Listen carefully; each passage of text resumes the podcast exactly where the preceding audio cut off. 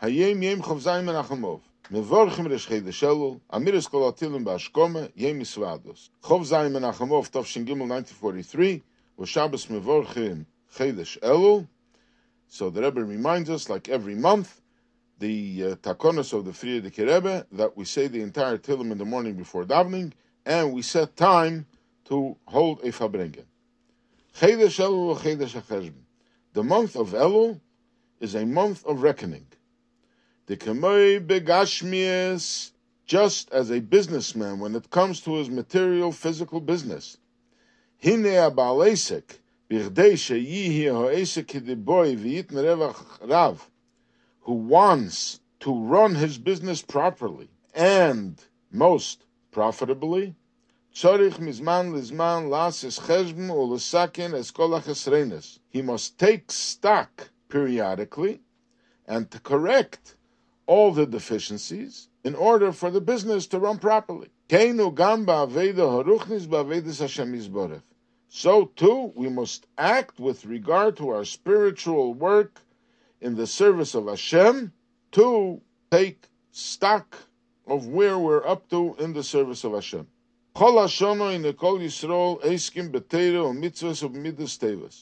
Throughout the year, all Jews are busy studying Torah, observing mitzvahs, and developing good character traits.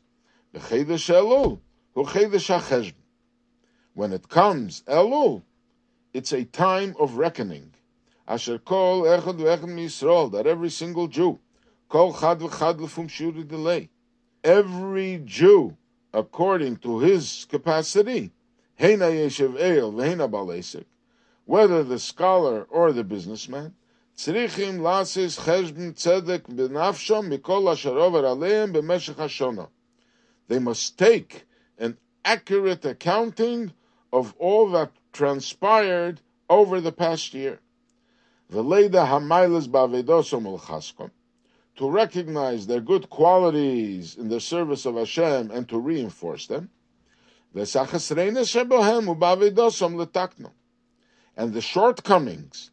in the service of Hashem to correct them.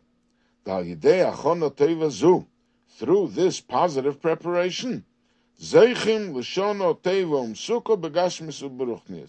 we merit a good and sweet year materially and spiritually.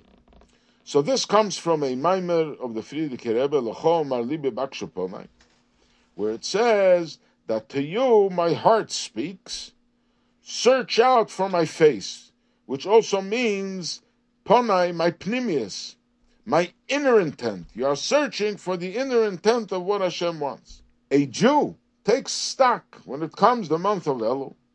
He takes stock like a businessman who needs to review. He's busy the entire year, every day, struggling and trying to sell and buy, and he doesn't have a perfect accounting of what's going on because he's busy.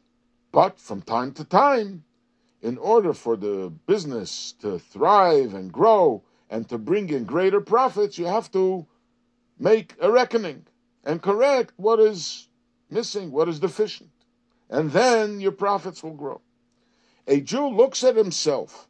I'm living my whole life. I am struggling the entire year to earn a living. Why? I am the choicest of creation.